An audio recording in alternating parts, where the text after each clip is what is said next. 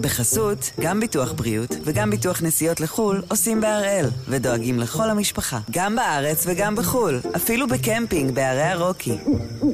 כן, גם שם, כפוף לתנאי הפוליסה וסייגיה ולהנחיות החיתום של החברה. היום יום שני, 31 ביולי, ואנחנו אחד ביום, מבית N12.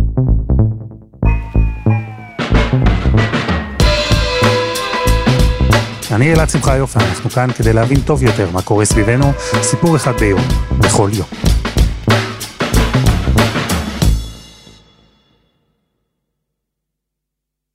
אני רוצה לדבר על שני טקסטים שפורסמו בשני כלי תקשורת. שני טקסטים שלכאורה לפחות, אין ביניהם באמת קשר. אחד הוא דיווח חדשותי והוא פורסם אתמול בניו יורק טיימס. לפי הדיווח הזה, ארצות הברית שיתפה את ישראל ברושם שכל ניסיון לקדם הסדרה ביחסים בינינו לבין סעודיה, יהיה חייב לכלול צעדים משמעותיים בשטח בנושא הפלסטיני. כלומר, צעדים משמעותיים לטובת הפלסטינים. צעדים שיוכיחו לדוגמה שישראל לא מתכוונת לספח שטחים ביהודה ושומרון. האמריקנים, כך נכתב, סיפרו את כל זה לישראל באופטימיות. הם היו מעודדים מהרושם שהסכם כזה אפשרי מבחינתם של הסעודים. אבל מה מבחינתם של הישראלים? זה כבר סיפור אחר.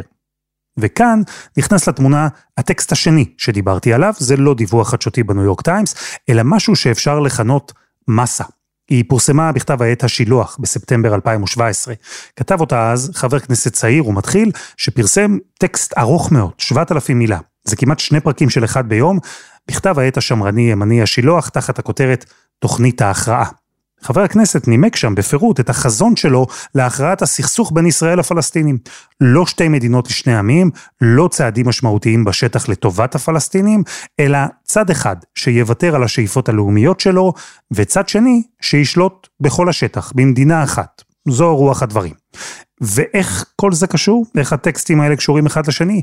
אז ככה, כי כשבניו יורק טיימס כתבו אתמול שאם בישראל בכלל יתחילו לדבר על הצעדים שסעודיה דורשת אז הממשלה תתפרק, הם דיברו בין היתר על האיש הזה, שכתב את המסה ההיא. וכשכתבו שם על רעיון שעלה בשיחות בין ארצות הברית לסעודים, שבישראל תוקם ממשלת אחדות, אז הם דיברו בין היתר על האיש הזה, שכתב את המסה ההיא. כי מי שכתב אז על הכרעת הסכסוך במודל של מדינה אחת, הוא היום שותף בכיר בממשלה. הוא שר האוצר ושר במשרד הביטחון.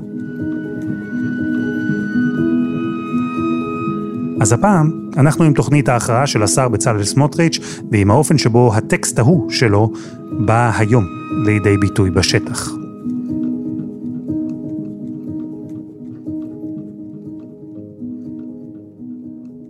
דוקטור מיכאל מילשטיין, חוקר בכיר באוניברסיטאות תל אביב ורייכמן, בעבר יועץ של מתאם פעולות הממשלה בשטחים, שלום. שלום אלעד. בואו נתחיל מהתוכנית עצמה, תוכנית ההכרעה של סמוטריץ'. ננסה לתמצת אותה, למרות ששוב, היא מאוד מפורטת או מאוד ארוכה. על מה מדובר? התוכנית בעצם פורסת את התפיסה של אה, סמוטריץ' לגבי איך הוא רואה את אה, מה שקוראים לו נושא השטחים והנושא הפלסטיני, כשבעצם הוא מונה כמה נקודות מרכזיות בניתוח שלו. קודם כל הוא אומר, ההצעה הבסיסית או הדוקטרינה הבסיסית שאני מציע לפלסטינים בכלל שחיים בשטחים, היא מה שבעצם יהושע בן נון הציע לעמי הארץ כשהוא שיגר להם אגרות לפני שהוא נכנס. אתם יכולים או להילחם בי, או, לי, או פשוט לעזוב את הארץ, או לקבל בהכנעה את היותי שליט בה. זהו, אפרופו מה שאתה אומר, סמוטריץ' מסגר את התוכנית שלו אז בשלב מאוד מוקדם בטקסט שהוא כתב, כשילוב של ראייה פוליטית מדינית ואמונה דתית. הוא כתב שזו תוכנית ריאלית שמבוססת על האמונה שלו, או כמו שהוא הגדיר, שילוב של חזון ומציאות. הוא כתב אז להגנתה של התוכנית שיתר התוכניות והגישות כשלו. ובמסגרת הגדולה, התפיסה בבסיס של התוכנית שלו, היא שיש בישראל שני עמים עם שתי שאיפות לאומיות מנוגדות, והדרך היחידה להכריע את הסכסוך היא אם הפלסטינים יוותרו על השאיפות הלאומיות שלהם, בעצם יוותרו על הרצון להקים מדינה. חד משמעית, והייתי מוסיף לזה עוד שני חידודים, אה, אלעד, האמירה היא רק לעם אחד בין הנהר לים יש זכויות לאומיות, לעם השני יש זכויות אזרחיות. אבל אין לו זכות לאומית ואין לו זכות להגדרה עצמית, מפני שהוא לא באמת בן המקום כאן, הוא יכול להתאזרח, הוא יכול להיות מקובל כמיעוט, אבל הוא לעולם לא יכול להיות כאן אה, בעל אה, מעמד שווה לעם השני, העם היהודי, ויותר מזה, הדיפה מוחלטת, שלילה מוחלטת של כל, כל הרעיון של חלוקה טריטוריאלית או פשרה טריטוריאלית כלשהי של הארץ. זה משהו שסמוטריץ' אה, פוסל על הסף, ובאמת האמירה הבסיסית שלו היא, בוא ניקח את ההלכה, ואת העקרונות שבה, נלביש עליה אה, דברים שנראים כמו ריאל פוליטיק, וננסה בעצם ליישב או, או לאחוז בכל הקצוות בו זמנית ולהתקיים לאורך זמן בצורה הזאת. אוקיי, אז בוא נצלול פנימה, כי מעבר לכותרת הזו, מה סמוטריץ' מציע? מה שהוא בעצם משרטט זה איזשהו ניסיון קצת כללי, וכאן אני חייב להגיד אלעד, גם רווי בהרבה סתירות פנימיות, שאומר, אני מציע במקום הרשות הפלסטינית, הוא ממש מגדיר אותה בתור סוג של אויב שצריך להימחק מהמפה, לתת לפלסטינים, הוא קורא לזה מנהל אזרחי, אבל בלי שיהיה להם עיסוק בפוליטיקה וגם בלי טריטוריה. והוא אפילו אומר, זה סוג של אה, מעמד של תושבות, כמו התושבות של 370 אה, אלף אה, הפלסטינים במזרח ירושלים היום, עם איזושהי אופציה אפשרית להתאזרח, אבל בכל מיני תנאים מאוד, מאוד מורכבים. בעצם הוא דוחף את הפלסטינים לסוג של קיום בתוך משהו שנראה כמו מובלעות או שמורות שממוקדות בחיי יום-יום. אה, בלי מעמד אזרחי מוגדר, ואגב סמוטריץ' אומר שעצם העובדה שזה מה שיהיה, זה לא אומר שזה אפרטהייד וגם אה, זה לא אומר שישראל היא לא מדינה דמוקרטית. אפשר להמשיך ככה, הוא גם רומז שיכול מאוד להיות שלא צריך שלטון מרכזי פלסטיני אחד, אפשר לפרק את, ה, את הישות הזאת לכמה וכמה אה, אמירויות או כל מיני ישויות שבטיות, ומהבחינה הזאת, מבחינתו זה מימוש החזון. היהודי, הישראלי, הציוני, בוורסיה המתקדמת העדכנית שלו. זהו, שיש כאן כמה שלבים. סמוטריץ' מדבר על הצורך לקבוע כעובדה שמערבית לירדן יש מקום רק למדינת לאום אחד והיא המדינה היהודית. הוא אומר שצריך לעשות את זה גם בהצהרות חד משמעיות, בביטול מוחלט של רעיון המדינה הפלסטינית, וגם במעשים בשטח, הוא מדבר על החלת ריבונות, על הקמה של יישובים חדשים בעומק השטח, הוא מדבר על מעבר של מאות אלפי מתיישבים לגור באזור. ויש לו תוכנית לגבי הפלסטינים שיישארו, הוא קובע שיש שתי חלופות, גם אומר שהן בעצם שלוש, ניגע בזה. הראשונה היא שמי שיסכים לקבל את עקרונות המדינה היהודית ולתרום, יוכל להישאר. כן, אז תראה, כאן אה, באמת באמירה הזאת של תישארו, סמוטריץ' אה, שם אה, כוכבית גדולה, אגב, שנסמכת גם על הרבה מאוד כתבים וניתוחים של אנשי הלכה אחרים, שמסבירים שכשאתה נשאר בתור גר, בעצם מבחינה הלכתית בשטח, המשמעות היא שאתה מקבל את העליונות או את השלטון הישראלי. אתה נשאר כאן כי בסך הכל טוב לך, לא, לא כי אתה מאמין שמגיעות לך איזה זכויות מיוחדות. האמונה של סמוטריץ' היא שברגע שאתה לדוגמה מספק לפלסטינים אוטונומיה, לניהול של חיי יום-יום, מים, חינוך, רווחה, בריאות, ואתה מייצר סוג של שקט, שקט ביטחוני, זה דברים שיהיו מקובלים בסוף גם על הפלסטינים וגם העולם יראה שזה לא כל כך נורא. ונכון, הפלסטינים האלה לא יצביעו לכנסת, אה, אגב, הוא, הוא גם מתייחס לאפשרות של מה יקרה אם הם כן יהיו אזרחים ויצביעו, ואומר, אבל אה, זה, זה לא באמת יפר את המגמה הדמוגרפית, כי אנחנו הולכים ומתרבים, והם אה, נמצאים במגמה הפוכה, ולכן אין, אין שום בעיה להמשיך עם זה. ועוד פעם, בהיגיון הפנימי של התוכנית, של תוכנית ההכרעה, שכמובן הרוב מבין שהוא לא, לא הגיוני, הוא מנסה להסביר שאין שום סתירה יסודית בין העובדה שהפלסטינים יחיו כתושבים, לא אזרחים, תושבים, אה, כמו שתושבי מזרח ירושלים חיים כבר אה, כמעט, כמעט 56 שנה, אה, לבין זה שלא צריך לקרוא לזה אפרטהייד, למרות שיש כאן שני סוגים של מעמדות אזרחיים, ושהסדר הדמוקרטי במדינת ישראל יכול להישמר. וכאן כאמור יש בעיני רבים, כמעט הייתי אומר אפילו הרוב במדינת ישראל, סתירה מהותית שתוכנית ההכרעה לא מצליחה באמת ליישב. וסמוטריץ', אולי למרות מה שהוא כותב, שמדינה שיש בה קבוצה גדולה של תושבים שאין להם זכות לבחור ולהיבחר היא עדיין דמוקרטיה והיא לא משטר אפרטהייד, הוא כן מדבר על אפשרות שהפלסטינים יוכלו להצביע לפרלמנט הישראלי. הוא אומר שזה תהליך, תהליך ארוך, שצריך קודם למשל יהיה לייצר מנגנונים שימנעו מצב שהדמוקרטיה תאפשר השתלטות על אופי המדינה, אבל מבחינתו הדלת פתוחה, זו אפשרות שיכולה להילקח בחשבון. נכון, ולכל זה תוסיף עוד דברים שהוא ככה מוסיף, אה, גם, ב, גם בתוכנית וגם לאורך הדרך, אה, הכרזת נאמנות למדינה. וגם הוא וגם אחרים מדברים על אה, הוכחת יכולת להתבטא ולדבר, ולדבר עברית. כלומר, זה לא תהליך שבמסגרתו אוטומטית אתה מקבל את האזרחות הישראלית, זה תהליך שבמסגרתו אתה צריך להוכיח את עצמך שאתה בכלל ראוי לאזרחות הישראלית. אין כאן דברים טבעיים או דברים שהם ברורים מאליהם. ולכן מלכתחילה אנחנו מדברים כאן על מצב מאוד לא שוויוני מבחינה אזרחית, שהולך להימשך לאורך זמן, ויכול להיות שהולך גם להיות אה, מצב קבע בראייתו של סמוטריץ', אבל ברור מלכתחילה שאין כאן שום אה, רצון להגיע לפשרה שמבוססת על אה, איזשהו ניסיון חלוקה טריטוריאלית, קל וחומר איזושהי הכרה בזכויות של הקולקטיב השני, הקולקטיב הערבי, בהיבט, בהיבט הלאומי, בהיבט הפוליטי, זה דברים שהם נשללים על הסף על ידי סמוטריץ', על ידי כל הציונות הדתית בעצם. אז אין ספק שזו ההצעה הכי מרחיקת לכת של סמוטריץ' בשיתוף של פלסטינים במדינת ישראל, אזרחות עם חובות ועם זכויות. אבל אמרנו, הוא מציג גם חלופות. השנייה היא שפלסטיני שלא יהיה מעוניין להשתלב יוכל להגר, זה יהיה בהסכמה, ובסיוע של מדינת ישראל. ויש גם חלופה שלישית, סמוטריץ' כתב אותה קצת בנפרד. סביר להניח, כך הוא כתב, שלא כולם יאמצו את שתי הבחירות האלה, ויהיו מי שיתעקשו לבחור להמשיך בהפעלת אלימות כלפי צה"ל, מדינת ישראל והאוכלוסייה היהודית. מחבלים כאלה, סמוטריץ' כתב, יטופלו בנחישות על ידי כוחות הביטחון בעוצמה גדולה ובתנאים נוחים יותר עבורנו.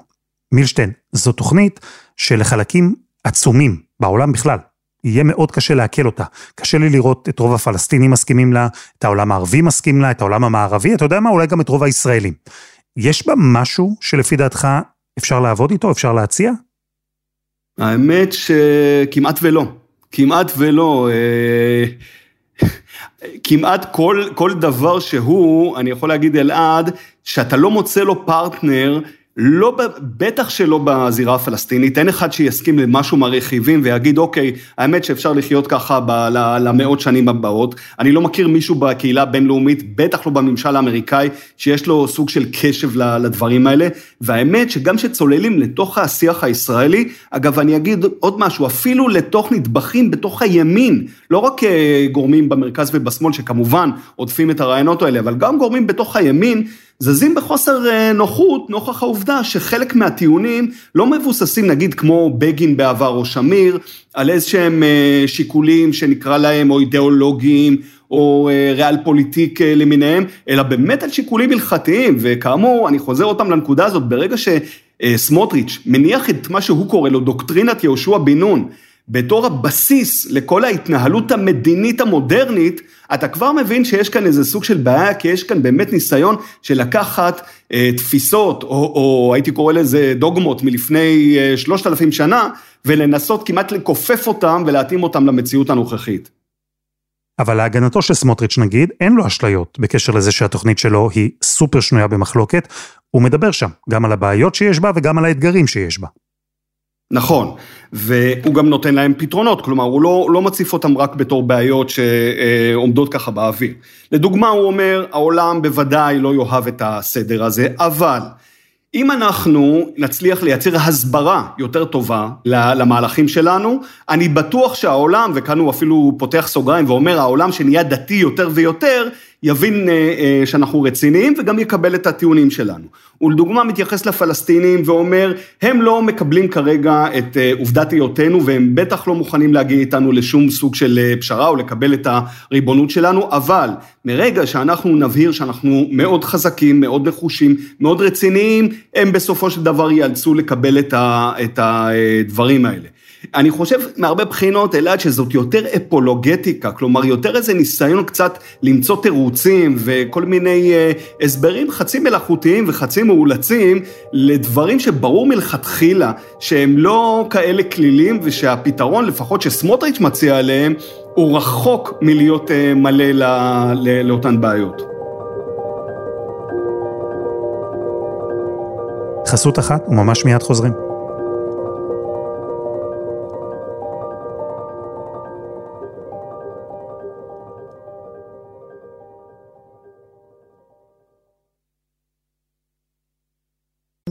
בחסות, גם ביטוח בריאות וגם ביטוח נסיעות לחו"ל עושים בהראל, ודואגים לכל המשפחה, גם בארץ וגם בחו"ל, אפילו בקמפינג בערי הרוקי.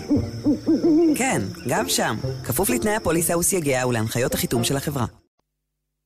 אחרי שפורסם המסר שהעבירו האמריקנים לישראל, שלפיו הסכם עם סעודיה ידרוש צעדים משמעותיים בנושא הפלסטיני, אנחנו חזרנו לתוכנית ההכרעה שפרסם חבר הכנסת הצעיר אז, בצלאל סמוטריץ', תוכנית שבסופה מדינה אחת, מדינה יהודית, מדינת ישראל, על כל השטח ממערב לירדן, ובה יגורו מיליוני פלסטינים שיחיו כתושבים או גם כאזרחים. דוקטור מיכאל מילשטיין, סמוטריץ' היום הוא כבר שר בכיר בשני כובעים, גם שר האוצר וגם שר במשרד הביטחון. יש לו את היכולת לקדם ולהשפיע על המציאות לפי תפיסת העולם שלו, שבאה לידי ביטוי בדיוק בדברים האלה שהוא כתב. לגמרי. עכשיו, מה שרק חשוב אה, לומר אלעד, שברור לגמרי שסמוטריץ' הוא לומד, כלומר הוא נמצא בניסוי וטעייה, זה לא שהוא לוקח cut and paste את התוכנית של 2017 ובכוח מנסה לאכוף אותה. הוא מגלה בחודשים האחרונים שכשהוא אומר מחיקת חווארה. כי אני חושב שאת הכפר חווארה צריך למחוק, אני חושב שמדינת ישראל צריכה לעשות את זה, זאת אומרת, חס וחלילה לא אנשים... שהוא אומר אין עם פלסטיני. אין דבר כזה עם פלסטיני. זאת האמת ההיסטורית. זאת האמת התנ"כית, זאת האמת ואין בלתה. כשהוא מדבר על העלמת הרשות הפלסטינית, זה מתקבל כמובן בישראל, אבל בעיקר בעולם, בהד שלילי ביותר, אגב, פשוט חרם דיפלומטי עליו. אז הוא לומד לנסח ולסגנן את המהלכים המעשיים שהוא עושה בצורה מאוד אה, אה, זהירה, הייתי קורא לזה. וכאן אנחנו רואים בעצם שלושה מאמצים מרכזיים שסמוטריץ' בעיקר הוא המקדם שלהם, אבל שותפים להם גם גורמי הממשלה האחרים, ולא רק מהמפלגה של אה, סמוטריץ'. הדבר הראשון שמאוד בולט הוא המאמץ שלו בעצם לעשות האחדה בין המרחבים של הקיום הישראלי, ההתנחלויות באיו"ש, לבין אה, היישובים בתוך ישראל. אנחנו הרבה זמן אומרים שהאתגר הוא לחבר אידיאולוגיה ופרקטיקה. אנחנו מאמינים שזה ככה מצד האמת, מה שנכון ערכית, נכון פרקטית. אלו אגב דברים שהוא אומר באופן מוצהר כבר שנים, והוא פועל גם כדי לקדם אותם. שמענו אותו מ-2019 כאן, כשהיה שר התחבורה, הוא הודיע על הרחבת קו הרכבת הקלה עד צומת תפוח, ועל סלילה של כבישים הלאה, פנימה אל השומרון, להתנחלות אה, מעלה אפרים למשל, ואחרות. מה שאנחנו עושים כאן היום זו דוגמה קלאסית, אנחנו מוחקים למעשה את הקו הירוק מבטלים את אותה הבחנה מלאכותית חסרת כל היגיון ערכי וחסרת כל היגיון אזרחי, לאומי. מטשטשים את הגבול הווירטואלי הזה שבין מרכז הארץ, גוש דן, לאזור מערב השומרון. זו ארצנו. כאן אנחנו רואים כמה בעצם אה, דברים ש, שהוא עושה, וכל המהות שלהם היא להפוך או לטשטש את, ה, את הקו הירוק, בעצם להעלים אותו, כמו לדוגמה כל הכפפת הרכיבים בתוך המתפ"ש, שעוסקים ב, אה, בהתיישבות היהודית בשטחים, אליו. אנחנו מדברים כמובן על אה, כל, אה, כל הגורמים שעוסקים באישורי בנייה ואישורי אה, תוכניות, תוכניות מתאר של היישובים, וכאן סמוטריץ' קודם כל קיצר בצורה משמעותית את כל הליך האישורים, וב' כמובן גם נותן אור ירוק לקדם דברים אחרים. לסיפור הזה של האחדה המינהלתית שותפים עוד כמה משרדים, כמו לדוגמה משרד התחבורה, שרבע מהתקציב שלו, 3.4 מיליארד שקל, הולכים לאיו"ש, אה, סלילת דרכים להתיישבויות, דרכים עוקפות, כל מה שנוגע לשדרוג הצירים ברחבי, ברחבי הגדה המערבית, אבל גם משרד השיכון, שמדבר על כך שלראשונה אי פעם הוא רוצה להתחיל לקדם תוכנית אסטרטגית שתתכנן את הבנייה באיו"ש. כן, אז בנייה צריכה לבוא יחד עם תשתיות, ואין ספק שלפי תפיסת העולם של סמוטריץ', כמו שהוא כתב בתוכנית ההכרעה שלו ומדבר עליה עד היום, ההתיישבות היהודית ביהודה ושומרון היא לא עניין זמני, אלו מגורי קבע, וכדי לדאוג לכך ולדאוג שיהיו עוד אנשים שיגורו שם, צריך לחבר את יהודה ושומרון ליתר חלקי ישראל. זו מטרה אחת שהוא פועל להגשים בשטח. נכון. הדבר השני, המאמץ השני, והוא באמת המאמץ המרכזי מבחינת סמוטריץ', הוא כל נושא העיבוי הדמוגרפי.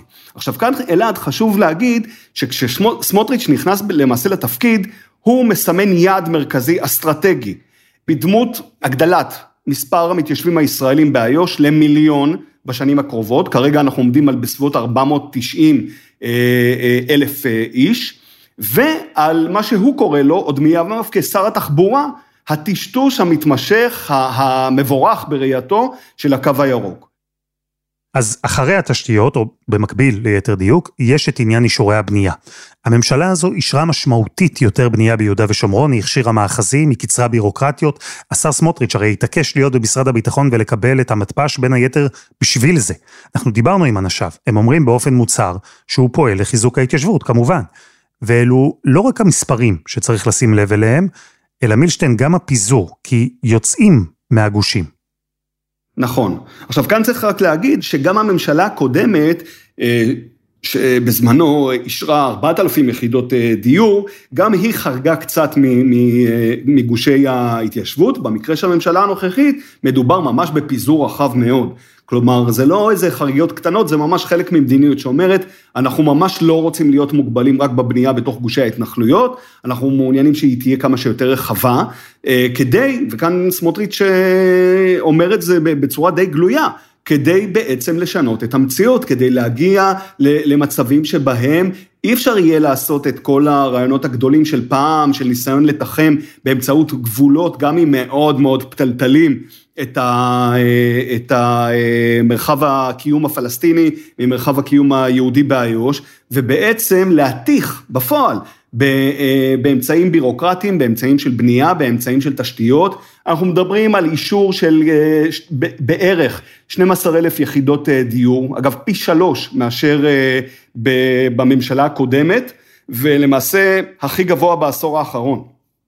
אנחנו מדברים על על אה, הכשרה של עשרה מאחזים באיו"ש, ובעצם אה, הגדרה שתשעה מהם יהפכו להתנחלויות שילכו וייבנו בזמן הקרוב, וממש באחרונה, בשבועיים האחרונים, בצורה פומבית, סמוטריץ' גם מדבר על הגברת הבנייה באזורי C, אני מזכיר כאן, זה 64 אחוז משטח איו"ש, ואפילו הוא מדבר על אכיפת בנייה באזורי A ו-B, שנתונים ברובם למרות או, או, או לשליטה פלסטינית. רגע, שנייה, מתוקף מה ישראל יכולה לאכוף בנייה לא חוקית במקום כמו אה, ג'נין או בשכם לדוגמה? לפי איזה דין? אז תראה, כאן אה, נכנסים לתוך עולם שנקרא שטחים פתוחים.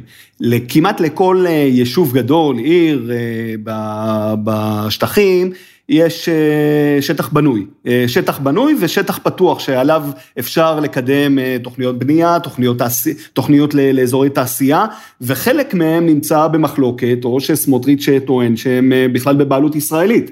ובמקומות האלה, הוא לדוגמה מעוניין לקדם חלק מהאכיפה. כלומר, מקומות שהם אה, כמובן לא בתוך העיר עצמה, הכוונה היא לא להכניס אה, שופלים לתוך הקסבה של שכם, או לתוך המרכז המסחרי של חברון, ושם לבצע במקום הרשות אה, אכיפת בנייה בלתי חוקית, אבל בכל המרחבים שבהם עדיין יש חוסר בהירות, או שהם עדיין לא מיושבים, ושיכול להיות שאתה בתור ישראל יכול להתפשט ולטעת בהם אחיזה של בנייה. הם לא אזורי C, אני מזכיר, הם אזורי B ו-A, אבל יכול להיות שאתה מנסה לאט לאט ללחך את השליטה שלך גם עליהם. אבל שטחי A ו-B הם שטחים שנמצאים בשליטת הרשות הפלסטינית, או אזרחית או אזרחית וביטחונית. איך במודל המדינה האחת של סמוטריץ' מתמודדים עם זה, מתמודדים עם הרשות? אז כאן בעצם אלעד, קודם כל צריך להעיר את כל המאמץ השלישי, הרגל השלישית של המדיניות של סמוטריץ', והיא באמת החלשת הרשות. כלומר, באמת באמת סמוטריץ' לא רוצה בכלל בקיום שלה. הוא מגדיר אותה בתור אויב מר, ומאז שהוא נכנס לתפקיד, הוא גם קידם בצורה ממש של חקיקה את כל נושא קיזוז הכספים שמועברים לרשות הפלסטינית מכספי המיסים הישראלים, אנחנו מדברים על בסביבות ה-160 מיליון אה, שקל בחודש. שכמובן עוברים למשפחות של מחבלים, הוא ממש אה, היה מאוד רציני ומאוד נושכני בדברים האלה, ואגב, זו אחת הסיבות לכך שמבחינה תקציבית, הרשות הפלסטינית נמצאת בחודשים האחרונים במצב רע ביותר, ויש לה קושי אדיר אה, בתשלום משכורות לעובדי המגזר הציבורי, אה, ואני מזכיר, אנחנו מדברים על רשות שגם ככה היא ככה נשענת על רגלי תרנגולת ובקושי מצליחה לזכות לאיזה אהדה מהציבור. עכשיו כאן באמת החידוש של סמוטריץ' הוא שהוא אומר, אני לא רוצה רק את שטחי C, ששם אני, יש לי סמכות מלאה, אלא גם את שטחי B ו-A, כלומר מקומות שבהם יש שליטה או מלאה פלסטינית, או אזרחית מלאה פלסטינית. אנחנו בעצם מדברים עוד ועוד ועוד על שינוי של המציאות. לכיוונים שסמוטריץ' באמת, אה, חלקם נקב בהם בתוכנית ההכרעה, וזה בעיקר היכולת להגיע למצב שבו אין יכולת הפרדה בין, אה, או היפרדות בין שני העמים, יש לאט לאט ריבונות זוחלת. אגב, זה הזמן גם להזכיר שלצד סמוטריץ' יש גם תנועות אה, שבעצם הן חלק מהציונות הדתית, והן ממש מדברות על צורך להתחיל לקדם את הריבונות בצורה הדרגתית באיו"ש, הן מדברות קודם כל על אה, בקעת הירדן, אחרי זה אזורי C, ואחרי זה, מה שנקרא, נראה מה יהיה כבר, אבל בהחלט יש כאן קידום מתמשך של האג'נדה, ובעיקר שינוי מתמשך של המציאות, שאני חושב, אלעד, שיכול להיות שכשהציבור הישראלי, אני לא יודע מתי זה יקרה, אם מתישהו הוא פתאום יתעורר ויבין שצריך לעשות דיון, הכרעה, אסטרטגיה לגבי השאלה של אנחנו והפלסטינים, אנחנו ואיו"ש לאן, יכול להיות מהרבה בחינות שזה כבר יהיה מאוחר מדי, כי היכולת שלך לעשות איזושהי אה, פשרה, הסדרה, היפרדות, אה, בטח ברוח של מה שהיה לפני 30 שנה, הוא יהיה כבר בלתי אפשרי. ואמרנו שאין פרטנר פלסטיני לתוכנית ההכרעה של סמוטריץ' באופן טבעי. הם הרי מסתכלים על הצעדים שבהם נוקטת ישראל בשטח. ומה?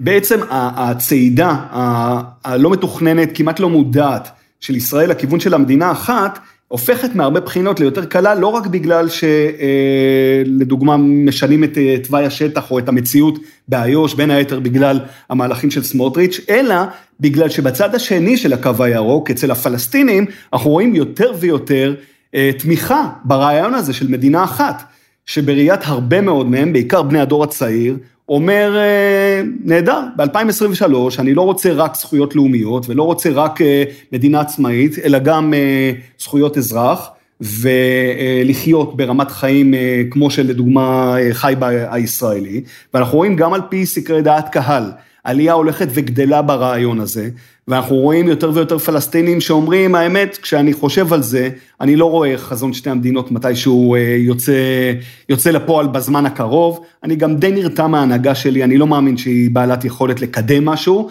ולכן במציאות הזאת יכול להיות שחזון המדינה האחת הוא לא כזה רע. עכשיו, כאן מכניסים הפלסטינים כוכבית ענקית, שאולי חלקנו לא מבינים. הם אומרים, בתנאי אחד מרכזי, שבישות הזאת אנחנו מיד נזכה לשוויון אזרחי מלא, כלומר נהיה אזרחים אה, שווי זכויות, ואין לנו בעיה גם לקבל ריבונות או, או, או הגמוניה ישראלית, יהודית, אה, אם זה יהיה בהתחלה, אבל לאורך זמן, ויש כאן לא מעט פלסטינים שממש מפתחים את זה, אנחנו ננצל את המשקל הדמוגרפי העולה שלנו ואת המערכת הדמוקרטית כדי לעשות בעצם היפוך אסטרטגי. מצב שבו בישות האחת הזאת, בישות של המדינה האחת, אנחנו נהיה הרוב, אנחנו נקבע, ואנחנו אולי גם נצליח לשנות את הצביון של, אה, של אותה, אה, אותה מדינה. זהו, שווה רגע להסביר, כי אמרנו מקודם שהתוכנית של סמוטריץ' לא מקובלת על הפלסטינים, הם בחלקם כן רוצים מדינה אחת, אבל המדינה הזו שונה מאוד מזו שהוא מציע. זו מדינה שבה יש להם זכויות אזרחיות מלאות מהיום הראשון, ויש להם יכולת להשפיע גם על ההנהגה וגם על האופי של המדינה. ואני תוהה, כי סמוטריץ' הוא חלק מהממשלה, חלק בכיר בממשלה, אבל הוא רק חלק. נכון, וכאן אני חושב, אלעד, נגעת באמת בנקודה סופר חשובה, והיא הצורך שלנו כישראלים להיות כנים ולהגיד שבעצם בממשלה הנוכחית יש שתי אג'נדות, שאגב סותרות אחת את השנייה, בנושא של, של השטחים, בנושא הפלסטיני, אגב, הן גם מעידות על זה שבעצם אין אסטרטגיה אחת סדורה או חזון שלאורו הולכים. וכשאנחנו מנסים להבין איכשהו מה בעצם החזון של הליכוד, של נתניהו, לגבי אה, היחסים בין ישראל לבין הפלסטינים, לאן הולכים נגיד ב-2030, אז אנחנו צריכים להיאחז באמירות שלו כמו מלפני חודש בוועדת חוץ וביטחון, שבה הוא אומר, תראו, אני בעד לחזק את הרשות, אבל רק בהיבטים כלכליים, אבל אנחנו תמיד נגדע כל רעיון לכינון של מדינה פלסטינית. כלומר, יש כאן איזה ניסיון אה, איך אמר בזמנו אשכול, אה, חצי תה, חצי קפה, גם וגם, ולא צריך להחליט, בואו בוא נמשיך להעביר את הזמן, כל עוד אין, אין הכרח להחליט, בואו נמשיך אה, להתקדם. כשכאן באמת בתווך נכנס סמוטריץ', שמשנה חלק מהמציאות, וכל עוד הוא לא נפגש בסוג של מהלומה מאוד מאוד קשה, כמו לדוגמה האמירות האדומות האמריקאיות הבוהקות לישראל, מה מותר או אסור לה לעשות, הוא ממשיך הלאה, ומדי פעם יש התנגשויות בין שני, שתי האג'נדות האלה. כאמור, ראינו את זה בנושא של הדיון על חיזוק הרשות, בסיפור המאחזים אה, אור עציון למשל, אבל אה, ככלל, מה שקורה זה שיש כאן אה, ניסיון, נוכח האינטרסים המשותפים האחרים המאוד משמעותיים של כל חברות הקואליציה, לשים את זה בצד. וסמוטריץ' ממשיך, ממשיך ומקדם את, מתחת לרדאר אפילו, הייתי קורא לזה, את, את האג'נדה שלו בהיבט המעשי, תוך כדי. והשוני הזה בגישות, כי יש פלסטינים שרוצים מדינה אחת, ויש את סמוטריץ' והשותפים שלו שרוצים מדינה אחת אבל אחרת. יש קבוצות אחרות בישראל שרוצות שתי מדינות, כמו גם אצל הפלסטינים, כמו הקהילה הבינלאומית ברובה. כל זה עלול להוביל לפיצוץ בסופו של דבר, לא?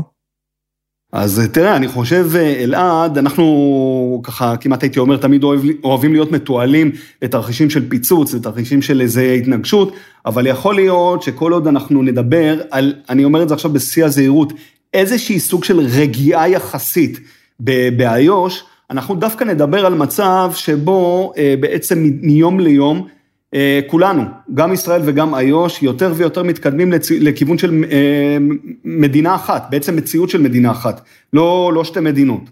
ואני חושב שלדוגמה, אם לא יהיה לחץ אה, חיצוני משמעותי, ואם לא יהיה איזה סוג של באמת התפרקות מוחלטת במערכת הפלסטינית, ואיזה משהו סטייל אינתיפאדה שלישית, אף אחד לא ירצה להגיע לאיזשהן הכרעות משמעותיות, מה שאומר שאנחנו ביום יום מתקרבים כל הזמן למציאות הזאת של מדינה אחת. אה, אני חושב אגב שבהזדמנות הזאת של 30 שנה לאוסלו, שאנחנו נציין עוד אה, חודש, הגיע הזמן שהישראלים באמת יתחילו, הייתי קורא לזה, או לשאול את עצמם, או אפילו לנסות לדמיין, מה זה אומר בעצם אה, מדינה אחת. כי אנחנו מאוד עסוקים בסיפור של המהפכה המשפטית, הרפורמה המשפטית, שהיא כמובן מאוד חשובה לחיים שלנו. אבל יש כאן סוגיה שמשתנה כל הזמן והיא חשובה לא פחות, אתה יודע מה? יכול להיות שאפילו תשפיע עלינו הרבה יותר, והיא הסיפור, הסיפור הפלסטיני, שהרבה מאיתנו אוהבים לברוח ממנו, ובו אנחנו צריכים לדון, ואותו אנחנו צריכים להפוך לדיון מרכזי, ובעיקר לתהות לאן אנחנו הולכים. בעיניי זה נעשה מעט מדי, יש כאלה שממש לא רוצים לעשות את הדיון הזה, אה, מי שבעיקר רוצה לשנות כל הזמן את המציאות, ובעיניי הגיע הזמן אה, שהציבור הישראלי שהוכיח כמה הוא יודע להתעורר יפה ולהשפיע, יתחיל לדון גם בסוגיה הזאת. דוקטור מיכאל מילשטיין, תודה. תודה לך.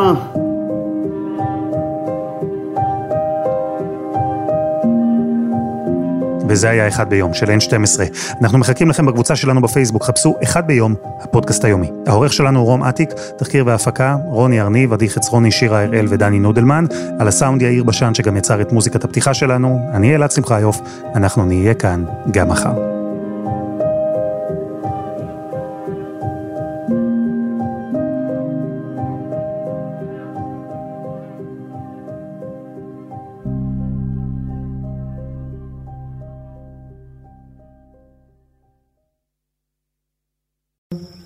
בחסות, גם ביטוח בריאות וגם ביטוח נסיעות לחו"ל עושים בהראל, ודואגים לכל המשפחה, גם בארץ וגם בחו"ל, אפילו בקמפינג בערי הרוקי. כן, גם שם, כפוף לתנאי הפוליסה וסייגיה ולהנחיות החיתום של החברה.